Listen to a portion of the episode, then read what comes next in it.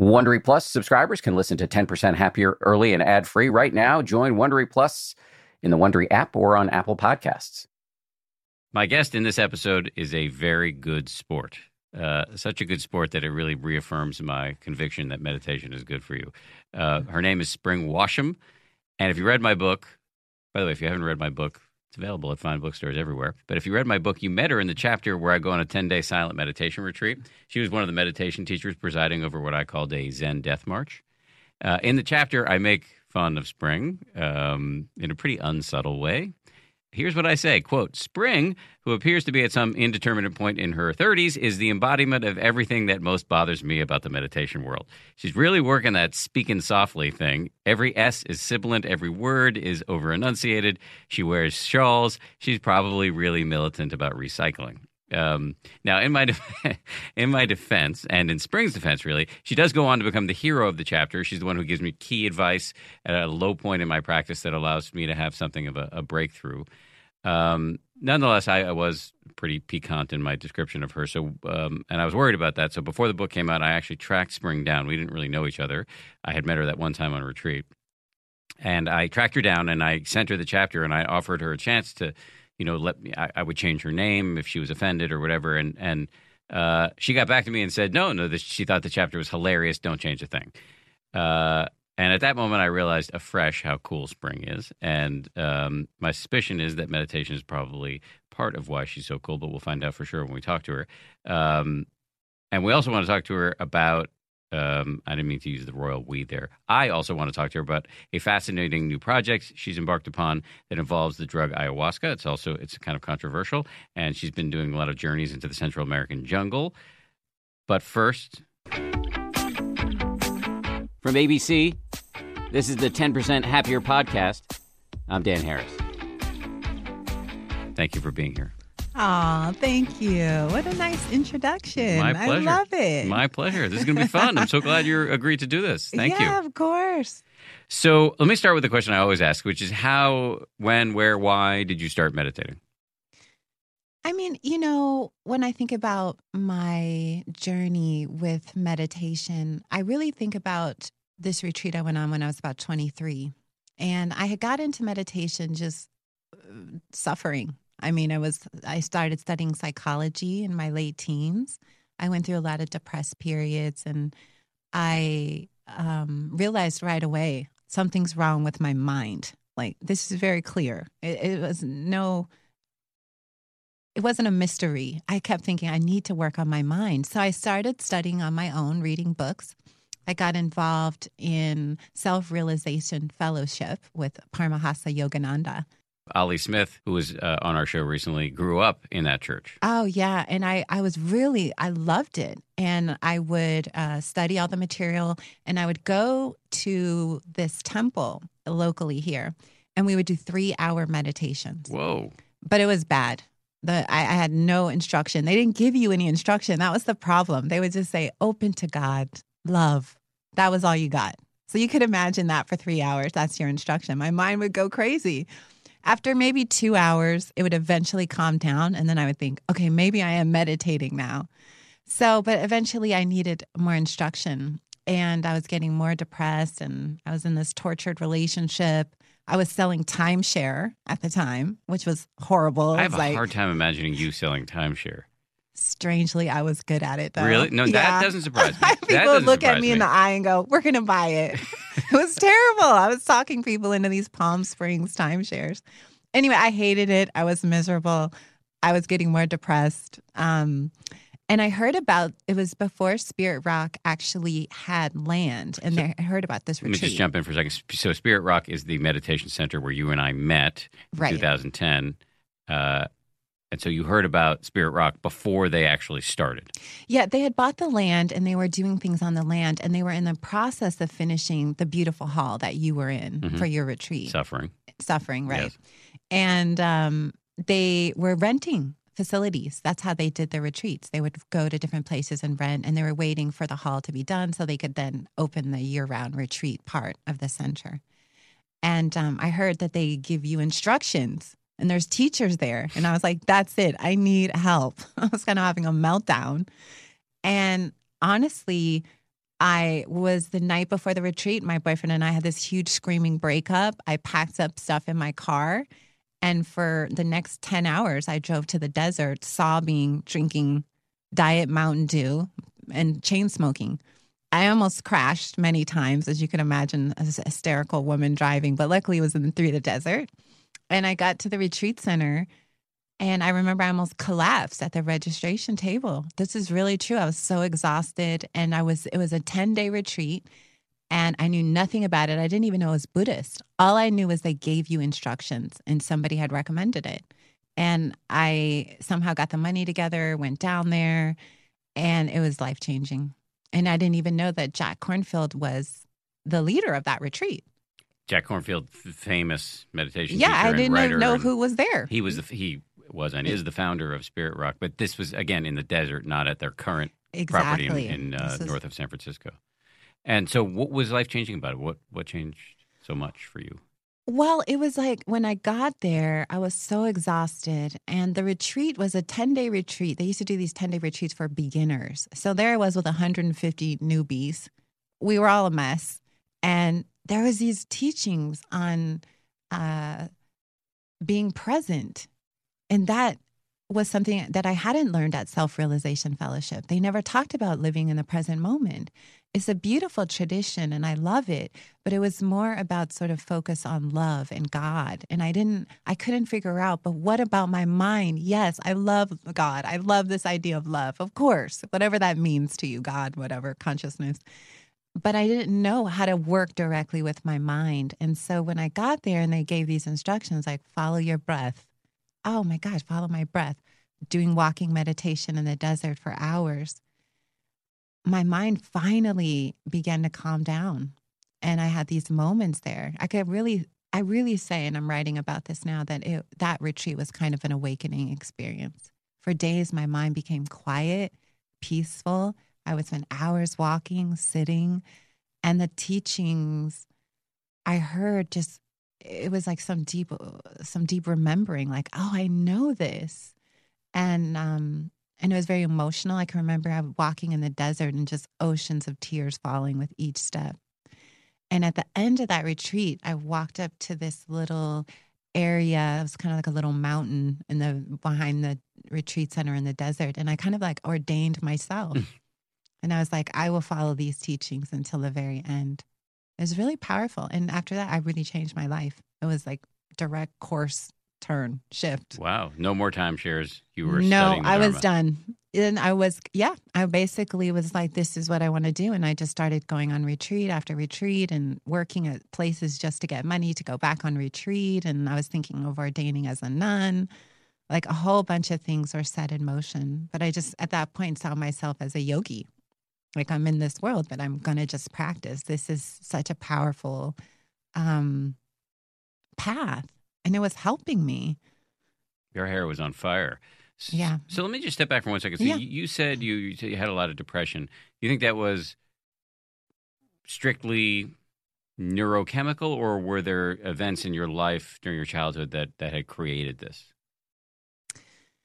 I think it was more coming from the the circumstances of my life at that time. I was sort of estranged from my family. I'd had this really, really um, painful childhood, and there was things I hadn't dealt with, trauma, all kinds of things. And as I got into my late teens, it became debilitating. Where I went up for a long period when I was in my late teens. I was living with a family friend, luckily, and I was living in Los Angeles, and I couldn't get out of bed for months and I would Wow. just cry. And so then it's then that led me to psychology because I was like, something's wrong with my mind. And I started reading a lot of self help books, Wayne Dyer, anything I could get my hands on. And then actually, another turning point was I started to go to this church called Agape with Reverend Michael Beckwith. And it was very small then. It's a whole movement now. Yeah. But I've interviewed him. yeah, and he was so charismatic. I would Mhm. go on Wednesdays and Sundays and we would meditate. And that also, again, he was planting the seeds like, okay, it's my mind. But again, there was something missing, right? I needed more direct instructions. Like, how do I actually do this? What do I need to apply? And it was the moment to moment awareness, the mindfulness that for me was a huge ingredient that was missing from a lot of other traditions. A training. A training, actual an actual yeah. and training, and then let's do it.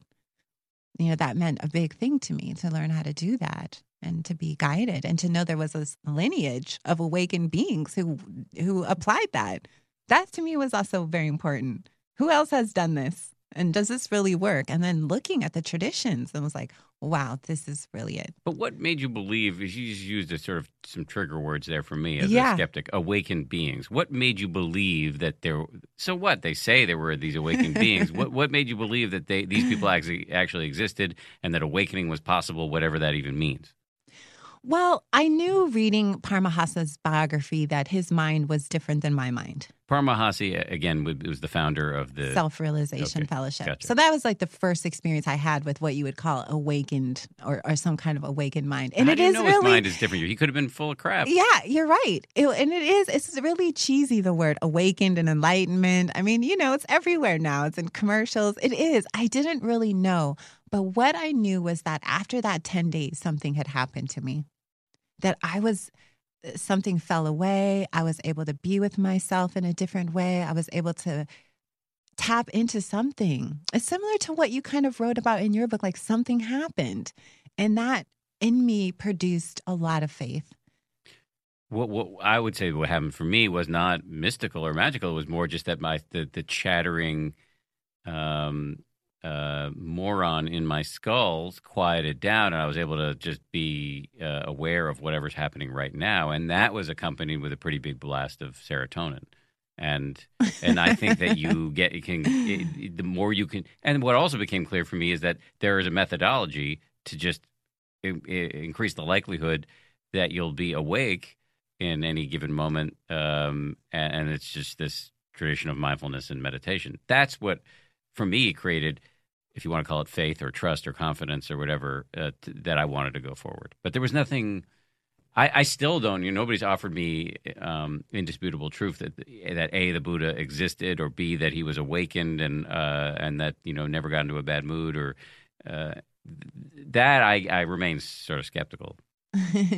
I I agree. And in moments I get really skeptical too. Like, what is this? A big hoax? Do We're all just, you know, sitting here meditating and but the thing about it is that I looked at how I felt inside and living in the present moment. So when I say someone is awakened, okay, let me just clarify that. I mean someone who doesn't lose track of that awakened state. Someone who's not identified with the psychopath in their head. That to me is a being that I trust someone who is out sort of living outside of that not caught in that. And granted we all get caught in that. I think this is the training is to more and more moments of freedom. But um freedom from that voice in head. Where freedom you're not being from the psychopath. Yes, yeah yes. yeah. And we can say the insane part of our mind. There is a total craziness in our minds. That's no doubt about it.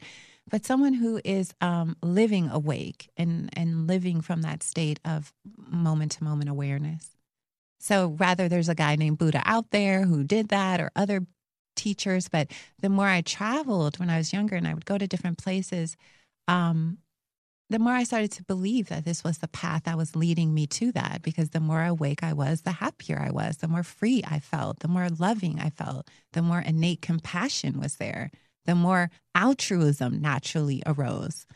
And for me, that's important to be going more in that direction, Yeah, and I think suffering. it's hard to what once you once you wake up to this thunderous truism that you're happier when you're you know aware of what's happening as opposed to lost in delusion and and, and rumination and projection it's hard to turn back yes. and once you see it it's hard to turn back uh, in my view um, although people fall off the wagon as meditators all the time but we can talk about that. So anyway um, you so you have this first experience. It sounds like it was huge. You then throw yourself into it become a meditation teacher and you and i may be leaving things out which you can fill in when I, whenever i shut up. Um, but the, the what i'm trying to get to next is the fact that you started a very interesting center called the east bay meditation center. Do i have that right? Yeah. And which the- is right in the middle of a uh, i would say not a yuppie neighborhood I would agree with that.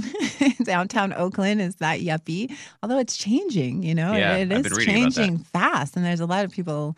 Um, anyway, that's a whole nother conversation Mm-hmm. about what's happening in urban places. Yeah. So, you know, 10 years of practice squeeze in there. And then out of that was this desire to be of service, to teach people to go to where they are and right in the middle of it and, and just start working with the community. I think that's a really important thing to do. Well, when you when you when you walked in, I think it is too. Let me, uh, yeah. Absolutely, it's an amazing thing to do. But when you walk into a community like that and say, "All right, we're going to teach you guys how to meditate," it, are people receptive to that, or or I mean, how does that go down? Well, at our center, we open the doors and who comes, comes. We didn't do any heavy advertising. We weren't out there flyers. You got to come. This is the new thing. We didn't do any of that. People just started showing up. It was all word of mouth. People would come and they'd bring their five friends the next week and they would say you just you know you got to be here. You just got to practice this. You you just just work with it. And a lot of what we did was we are giving teachings that really were focused on that community. So i wasn't giving lofty teachings on the empty nature of reality and all that. I was talking about the heart how to live in this moment when you're heartbroken or when you are terrified or when you are so depressed you can't even get up or when you know i was i was talking about what was really happening or when you witness violence or when you how to sit when you have trauma what happened. So it was teachings applied to that community. I was referencing quotes that they knew people they knew. I mean we have an image right now beautiful picture of dr king. He's been on our altar since day one. For people that resonates right? That's that is the awakened heart. That is a heart that is that's something that they want to they want to be like that. So, um, I mean, we'd all like to be like that on some level. I hope, you know, to have sure. that kind of courage. So, I would imagine that these that your the, the, the this is a population that doesn't come in you know Lululemon yoga pants and, uh, no. and these are not you know Whole Food shopping, NPR listening, traditional uh, meditators, uh, which actually I want to talk about in a second. But so, uh, can, can, you give me some stories of, of who you're serving here and, and any and, and what kind of results you've seen? I mean, we okay, so we have I guess you could describe our community as a mix of all that. So there are people who, you know, are do shop at Whole Foods, but they don't wouldn't consider themselves like a Lululemon wearing. You know, they're more the hipsters, soul soul tribe, I guess, whatever you want to call it. Right? They're natural and and you know. So by the way, nothing against Whole Foods. I shop there too. I'm yeah, just saying yeah. that. No, that, we don't. I, I, It's a. It represents something, and I I know what you're talking mm-hmm. about. Yeah, there's definitely a. a yeah, I get it. Um, I mean, you know, I think the stories are are so varied of people who come there. I've worked with people who were homeless and started coming there and later shared with me, you know, I came here out of hearing about this place. I was living in my car, but somehow I would just come here spring every Thursday and you'd be here. And I started working with my mind and doing the metta practice and taking responsibility and learning and doing, and their whole life would change within a few years. That's somebody that we're now thinking, hey, that could be a future teacher. Wow. I just want to quickly jump in and define. A, you, you talked about metta practice, M E T T A. That's yes. loving kindness uh, meditation. You were the first person ever to teach me how to do that on retreat Aww. back in 2010, and I now do it all the time. Uh, even though I found it unbelievably syrupy and annoying initially, and still do on some levels. It is, I think, very good for you. Um, let me just get back to this whole whole Whole Foods discussion yeah. um, because this is one of my uh, frustrations. But and I just I'd like to hear your views. What do you think about the state of diversity in the meditation world? My view is that it's not nearly where it needs to be. And uh, do you agree with me? And if so, what can be done? I do agree with you. I mean, hello, Dan. I was practicing at Insight Meditation Society in Massachusetts. Um, yes. 18 years ago. Mm-hmm. I was the only person, young person. Everyone was 65 then. And I was the only person. And I would go only through. Only person of color. Only person of color. And I would go through so much suffering. And I would leave my colorful community in Oakland. And then I would go there.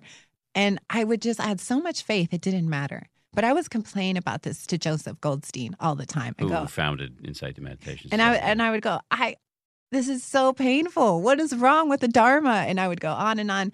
And it was, it was out of that, that the desire to create an urban community. It was that suffering. I felt so alone. And it wasn't anything against the people that were there. They were just, everybody was there working on themselves and meditating. But the lack of diversity was uh, so painful. It was a lot of suffering for me. You can correct me if I'm wrong about this. My view in the last decade or so, IMS, Insight Meditation Society, and Spirit Rock have have labored, I think, quite. They've done a lot of work to try to boost um, uh, diversity. I don't know. I'll hear. I'm eager to hear your view on whether enough has been done. Um, but if you look at the board of directors at IMS, for example, it's a pretty diverse crew, and there are people of color retreats. And I, I know because I know Joseph quite well that it's on his mind and a huge Oh, priority for him. I'm more talking about just sort of meditation generally in the broader culture and the cover of Time magazine when they did their Mindful Revolution cover, and it was this uh, beautiful blonde, you know, floating off into the cosmos with meditative bliss. That's part of my problem with the co- cover, but the other problem is this person clearly just doesn't look like the rest of us, and and definitely doesn't look diverse. Um, she certain sort of you know uh, looks like she could be my neighbor on the Upper West Side of Manhattan and go to Whole Foods with me. I consider myself in some ways like part of the problem, you know. Um, so I don't know what what you think in terms of so on one level you've got the Dharma centers, IMS, Spirit Rock, and what they're doing or not doing, and then the other level you just have the sort of broader cultural view of the practice. So I'll stop talking and let you say whatever you want to say about either or, both. The Taste the Mediterranean sales event is going on now through March 19th at Whole Foods Market. It's a store wide event packed with flavor. My family and I are regulars at Whole Foods Market. We've got one, I think, less than a mile and a half away from our house. This Taste the Mediterranean thing sounds pretty cool. Uh, they've got Mediterranean inspired flavors. You can save on Parmigiano Reggiano, charcuterie, and ground lamb. They've got delectable seafood choices. You can save on whole branzini and sustainable wild caught sockeye salmon, which is a regular feature at our dinners in this house. My son loves that salmon from Whole Foods. And I'd be remiss if I didn't point out all of the uh, 365 by Whole Foods Market products. Stock up on wallet happy Mediterranean essentials like feta cheese crumbles, whole wheat pita pockets, and more. I am constantly uh, consuming these 365 products, including the, the raw cashews, which I snack on all the time. We love the 365 sea salt and pepper. Uh, we love their sushi rice. You get the picture. Go check it out. Taste the Mediterranean now at Whole Foods Market.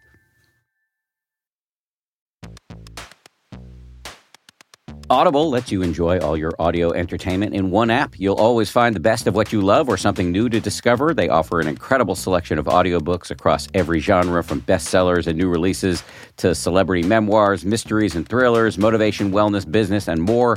Audible is the destination for thrilling audio entertainment with highly anticipated new releases and next listen recommendations for every type of thriller listener. The selection over on Audible when it comes to true crime, mystery, and thriller is um, quite extensive. They've got John Grisham, tons of stuff by Stephen King, David Baldacci. My favorite that I've checked out recently in the crime fiction genre is called Age of Vice. It's by Deepti Kapoor. It came out uh, not long ago. Not only is it thrilling and uh, very, very plotty, but it's also written incredibly well. It's truly literature. Deepti Kapoor is a, a force of nature as a writer. Age of Vice, it takes you into the uh, underworld in New Delhi in India. I absolutely loved that one. As an Audible member, you can choose one title a month to keep from the entire catalog, including the latest bestsellers and new releases. New members can try Audible free for 30 days. Visit audible.com slash 10% or text 10% to 500 500. That's audible.com slash 10% or text 10% to 500 500 to try Audible free for 30 days. Audible.com slash 10%. Well, I agree with you that Insight Meditation Society and Spirit Rock have done a lot. I mean, they've both been really, especially Spirit Rock has been trying for years to have conversations, to dialogue. But, you know, one of the things, and they've done a lot. I actually applaud them for what they they have attempted to do, what they're trying to do. They just had a huge three day diversity training that was mandatory for Mhm. senior staff, board, and all teachers Yeah, in San Diego. um, very important uh, work. And it's just such a painful topic, though, Dan. You know, the whole thing when we talk about diversity and who's in and who's out and in- inclusion and exclusion, it brings up power, it brings up privilege. It's painful. And that's the thing that I didn't understand early on. I'd be like, we're in a diversity training. Why are all these older middle-aged white people curled up in the fetal position right you know so they couldn't deal with it it was so painful so i've been come to understand that this resistance or this fear it, it's just a complex issue of how to make our communities more diverse and um, it's something i'm really interested in and then so that was a big motivation to go in, in into communities and create it from within and it also has a lot to they people need to see themselves mirrored. Right. Well, so the, what about so picking up on that exactly? What what do what do we do to change the broader cultural view of meditation, whether it's Buddhist or secular or Hindu? What how do we make that not seem like such a upper middle class pursuit? Well, the Mindful magazine cover didn't help. There was a lot of backlash. Oh, you talk Time magazine. Time magazine, yeah, Yeah, yeah. the Time magazine Yeah. um, cover didn't help that much, right? Because then again, it's propagating who this is for a 22 year old supermodel. Yes. Yeah, it doesn't help, right? It doesn't show a, a snapshot of, of the real practitioners. Um, but I think, you know, it is a lot about teachers. It's a lot about their awareness, their training, how they are. We create inclusion and exclusion a lot by language, how we frame things, how, you know, um, teaching teams, you know, in the Western Vipassana model, there's this really beautiful group of teachers who collectively teach. That's pretty unique to the West. That's not how it's done in Asia. There's kind of the guru, the Mhm. teacher. He's a Mhm. lone force, you know. And um, but we have this new model, and I think what we're doing is we're creating new models all the time. I feel really hopeful about this based on what I've seen in Oakland about a diverse community coming together because some of my events are so incredible and they're the most diverse. And we still, at our center, we still attract a lot of, uh, you know, Whole Foods wearing yoga, Lululemon wearing, you know, we get that crowd too. But they're so delighted to be at EBMC. They're like, oh, this is so great Mhm. you know, which has pluses and minuses. There's kind of this like, oh my God, you know, this kind of overdoing it. But Mhm. that's touching, Mhm. you know. And I myself am biracial. My mother is white, my father's African American. So I myself understand I'm a certain bridge for these two cultures. I have this down home Baptist African American family on the East Coast. And then there's this California side on the West Coast. So in some ways I feel like, ah, this has always been my my topic. yeah, you were like put here to deal with this. I was put here to deal with this in this time, in this place, and try to bring people together. There's so many other things I want to talk to you about. Okay, Yes. so so um, why were you so cool about me making fun of you in the book? I mean, you were so cool about it. I thought you were going to be. I didn't know you. I thought, and I thought you were going to be pissed. You know, and you were so so cool about it. Is do you think that's just because you're just cool at baseline, or because you've had meditation in your life allows you not to take yourself so seriously? Talk to me about that. Okay, I thought the chapter, I laughed for so long when I read it. I was, this is perfect. This has to go out, every word. Okay, that was my thought. Because I was you on my first retreat. Those, every single thought that you had, I had about all those teachers. It was brutal. My mind would sit there and go, oh my God, what is she wearing? Who are these people? Like, I, I don't want granola anymore. I want, you know, I had every, I just saw myself and um and i think there is something funny about the meditation community and the whole vibe there's something hysterically funny about it there we are sitting and then Mhm. i love when you talked about binging on rice cakes and it was like exactly there's nothing else here to eat Nope. uh, Gluten and- free snickerdoodles. exactly Yeah. whatever and there is something you have to have humor with that and i thought it but, was great But it wasn't humor in general. It was humor at your expense. Is that? I, I mean, didn't feel like that okay, it was to okay. me it was the archetype yeah. you but know it- it- it- yes, and as, as I said in your defense, you, you swooped in at my moment of most dire need and gave me incredibly Aw. clear advice that really led to the the single most um, memorable time I've ever had as a medita- in my brief Mm. meditation career. So it's not like I was picking on you um, egregiously. I don't think, at least, but but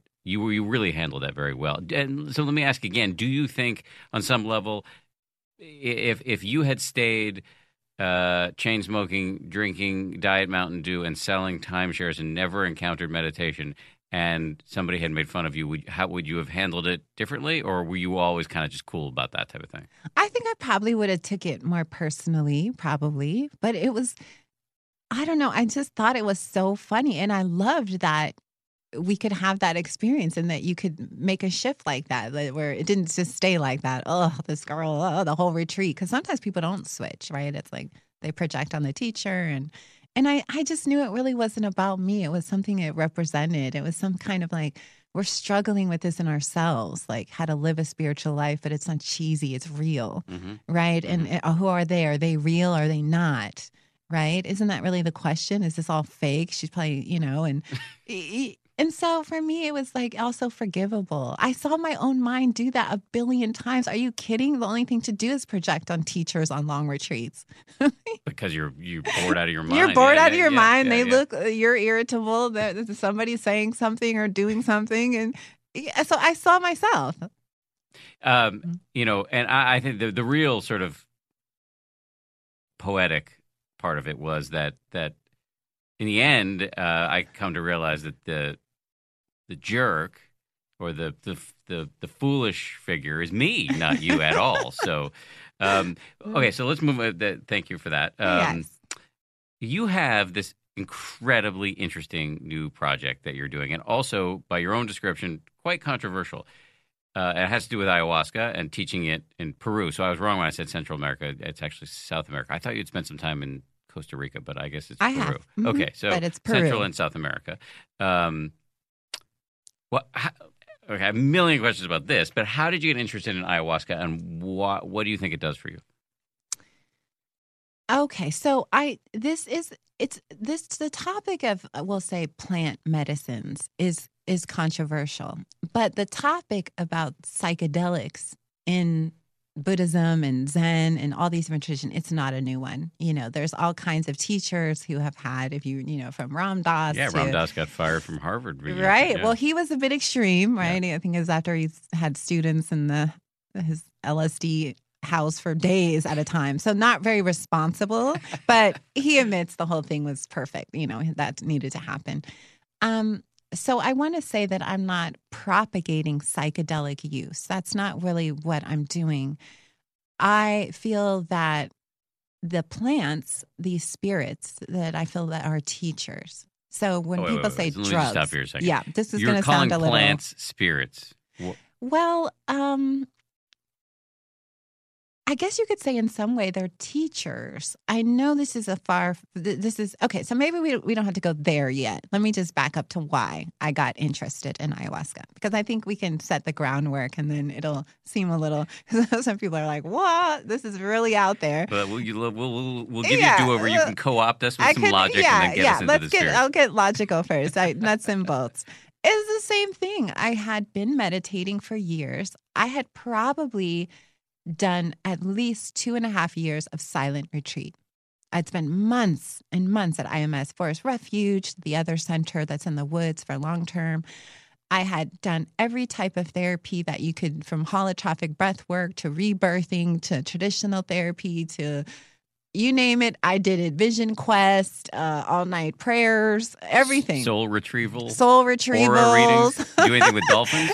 I have never been with dolphins and asked them for help, but uh, I would have though if I hadn't have found So this. even after uh, two and a half years of silent, me- not two and a half years of of meditation, but two and a half years of, of silent in retreat. a very time. intense So retreat, years of, of Years, real. uh, yeah. you were still in a lot of pain. I was still suffering.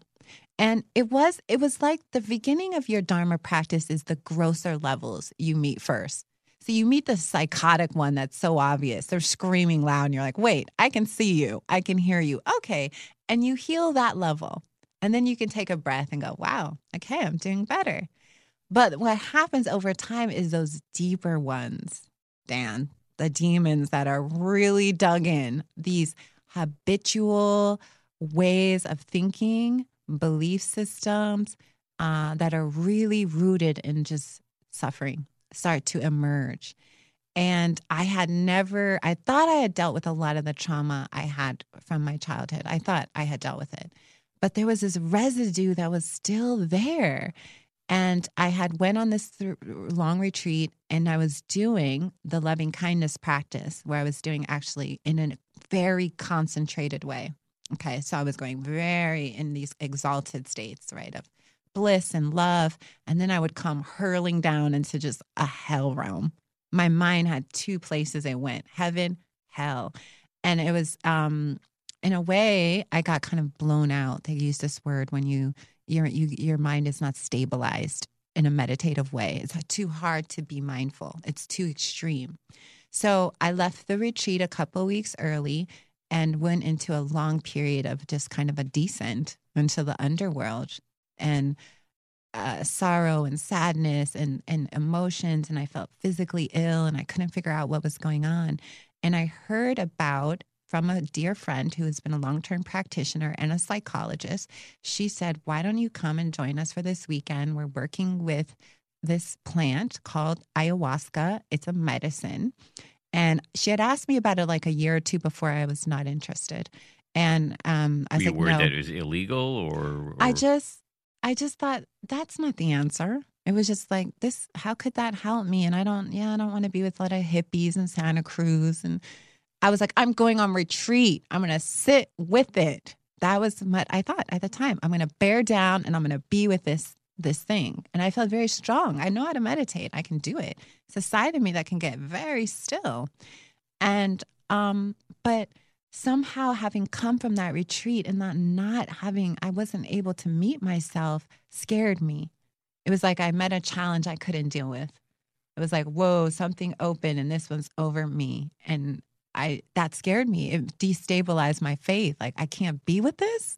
What's going on? Right? I've always been able to be with everything, you know, no matter how bad it is. And so I just felt like I needed help from some other source or a higher power and I don't know. I was just open and I was so much grief. I was willing to do anything. It was that kind of level of just I have no refuge. And um so I went and it was really life changing that first night. Now I don't. I've never done ayahuasca. Um, uh, I, from what I know, like it makes you puke and it feels like you're dying and it sounds terrible. so, do, am I wrong about this, or or kind of half right? I think I think you can have an experience where you puke and feel like you're dying at a period in the ceremony. When you take ayahuasca, it's as if you have just entered into a hospital with a healer. And this is hard for people to understand because in their reality, we're entering with ayahuasca, we enter the realm of shamanism. And shamanism, shamanism is different than our normal state of reality. It's a different level of consciousness where we've entered into another reality that's close to this one, but not quite it. So we're not in our normal state of mind. So, what ayahuasca is, how the indigenous believe it to be, I'll say, is that it's a doctor and it's a living doctor. And they, when they're sick, they give it to the villagers. When they themselves need to understand something, they drink it. When they need to understand a divination or some kind of, they want to know where they can hunt or where they can go, they take it. When they want to understand the root of someone else's illness, they take it and look and they can see. So for them, for the indigenous, they give it to people who are sad. They give it to people who have a like a freight, they call it, which in, we would say is PTSD, some kind mm-hmm. of effect, right? That person has a freight. Okay, let's give them the medicine. And then they'll sing to them for five or six hours in a ceremony. And then the person's like, wow, I feel so much better and I know what I'm going to do. And I saw a vision of how I should proceed with my husband. This is great. Or I, and that's how it's been used in the Amazon, in Peru, Brazil, South Americas. Okay. So, And w- so you did it this first time, right. and you felt like it was great, like a party Oh, drug fun. You were like jumping around with glow no, sticks you're and a whistle. or no? definitely not in a party mode. It, there's impossible to take ayahuasca in a party mode. You'll, you'll, it's just, I, I can't. It's not nothing like that. You're there for healing and truth. This is not that kind of. If you try to take it like a party drug, you will have a night of hell. hours of puking your brains out because that kind of disrespect and delusion is what she's like, all right, or this is. She. Well, it's uh, they say it's a feminine, a grandmother. So one of the nicknames of it is is a feminine spirit. I know this is all an indigenous, uh, coming from an indigenous perspective. Yet thousands upon thousands of people see and feel the same thing. That it's a grandmother spirit, not gentle at times. We're talking Kuan Yin and Kali mixed. Kali being the destructive, you know, destroyer of all delusion, right? A lot of chomping going on. So people can get sick, but the purging, they call it La Purga. It's also a nickname for ayahuasca, La Purga. Um, it removes toxins out of people's bodies and also the energy of the, the negativity they believe gets purged out. So as you're reliving traumatic memories and you'll go right there, um, it's like you're you're getting it out of you. What did it do for you? Well, that first night when I I did it, it was held in a beautiful ceremony. It was, it was seven other people. We were in a beautiful space in the bottom of this house of a uh, in the middle of a redwood forest, and there was a maestro, someone leading the ceremony, and my friend who was the psychologist was there providing support. And we all went into it in a meditative way. We drank the medicine, and for the next I would say 13 hours. That's how long. It doesn't traditionally last that long. But it was basically a review of my entire life and things that I had done wrong and things that was leading to the suffering that I was feeling that I couldn't see. See, I didn't know why I had I was in that state, but it was as if it was like here's all that here's what has led up to all this difficulty. And it was so clear and so profound. And it was definitely dharmic to me. It never has been anything but that. I felt like it was like a, a 10 day retreat condensed in those 13 hours, the understanding that I got. So it like speeds you towards enlightenment? It's acceleration. It's an accelerator. I would for sure say it's an accelerator. It cannot liberate you because only you can do that. Uh, it, it won't. Just, explain but the it- term there. It can't liberate you. What do you mean by that? it can't give you enlightenment. I think there may be some myths about, oh, if I go down to the jungle, it's going to enlighten me. No, it's not. It's too intelligent to do that. You have to choose that. You have to do that. What it can do is it can help you remove the blocks that you're not seeing and it can show you many things and it can help move these energies of trauma and stress. Like there's a lot of really beautiful work happening with soldiers right now um, drinking ayahuasca. And people who have been victims of rape and abuse and they that energy is stuck in them. They can't move past it it's like it just keeps coming up and they can't sit with it so well either. Those types of incidences leave a mark on you rather you want to call that karmic residue um whatever it leaves something there and this particular plant removes that residue. So you're you're now leading retreats in Peru that are a combination of traditional Buddhist meditation and Yes. ayahuasca. yes How does that go down among your fellow teachers? Are people like, "Oh, that's totally cool, go for it," or are people like you're encouraging drug use? No, this is this podcast is probably going to get me in trouble, Dan, but I'm going to talk about it.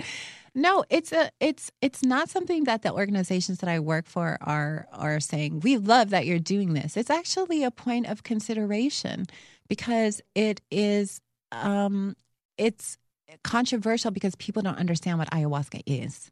Okay, so they leap into the drug category because it contains DMT. Um, so it it's controversial because of that and because also teachers you know they we're all teaching the dharma as you know awareness and mindfulness as a path to freedom and so i'm not saying anything but that as well i believe i am so committed to this path of um, buddhism but what i've seen is this so helpful for people also to to work with at periods when they're called to also get help from ayahuasca and that's people who there's so much documentation about the health benefits of it. I mean, so many healings. Living in the jungle for a year, I saw people walk you lived away. in the jungle for a year. I lived in the jungle for one year. Crossed my heart. No, I believe you. But in that time, you saw some incredible things. Yeah, I had been seeing it for years because I started going to Peru right after that first night. I wanted to go down, I wanted to understand where it was coming from, who was practicing it, and and it was there that I fell into working with Shipibos, who are the indigenous community around the Ucayali River.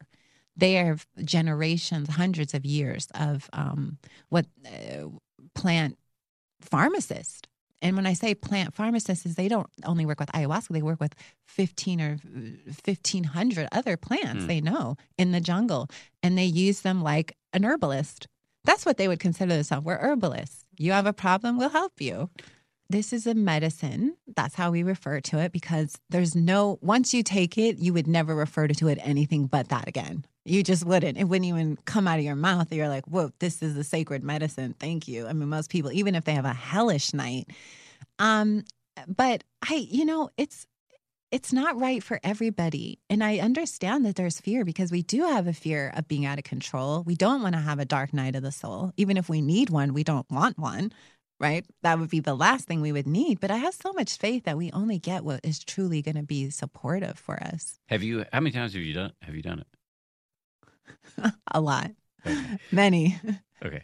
Have you had some hellish experiences? Yeah, of course. I've had hellish nightmares on uh, meditation retreats, Dark Night of the Soul. Yeah. Uh, oh, Dan, I work with people who are like disassociating, going, you know, I mean, I've seen it all on a meditation retreat terror, fear. I mean, I could tell you stories of being at the forest refuge and freaking out at 3 a.m., wandering around the kitchen. Yeah, I can, it's all your mind. So it's not like you're going to take this and have a totally, it's you. Uh, you amplified. And there is a lot of scientific research being done, but it's very hard to do scientific research in the way that people want to do it because they want to prescribe this that everyone's going to have the exact same experience. It's impossible. What you could experience and what I can be experienced are going to be radically different based on what you need in that moment to evolve you. It's going to be very different. So I could sit with 18 people all having ayahuasca, and there's 18 totally different experiences. So it's hard to uh, create a kind of one all. Here you go. You know, it doesn't, and that's what pharmaceutical company would like to do, and it's impossible. Thank you very much for coming on. Thank you. Yeah, it's a joy always. All right, there's another edition of the 10% Happier podcast. If you like it, I'm going to hit you up for a favor. Please subscribe to it, review it, and rate it. Uh, I want to also thank uh, the people who produce this podcast Josh Cohan, Lauren Efron, Sarah Amos, and the head of ABC News Digital, Dan Silver. And uh, hit me up at Twitter, Dan B. Harris. See you next time.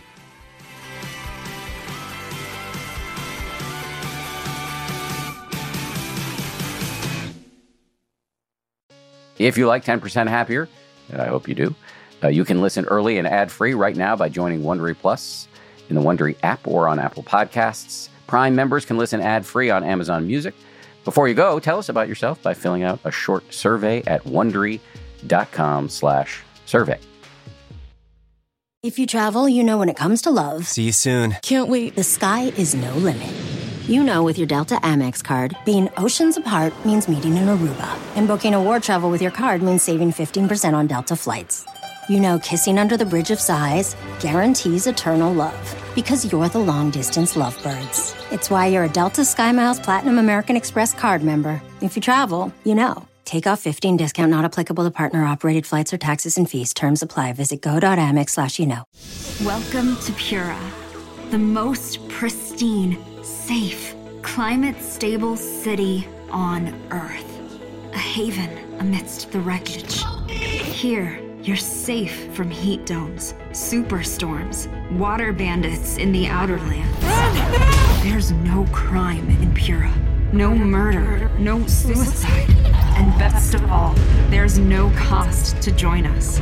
In Pura, we promise to keep you safe. They killed her! You took everything! In a world that doesn't feel so safe anymore, we're waiting for you. Here, in Pura. The Last City is a new scripted audio drama from Wondery. Enjoy The Last City on the Wondery app or wherever you get your podcasts. You can binge all episodes of The Last City right now, ad-free on Wondery Plus. Get started with your free trial at wondery.com slash plus.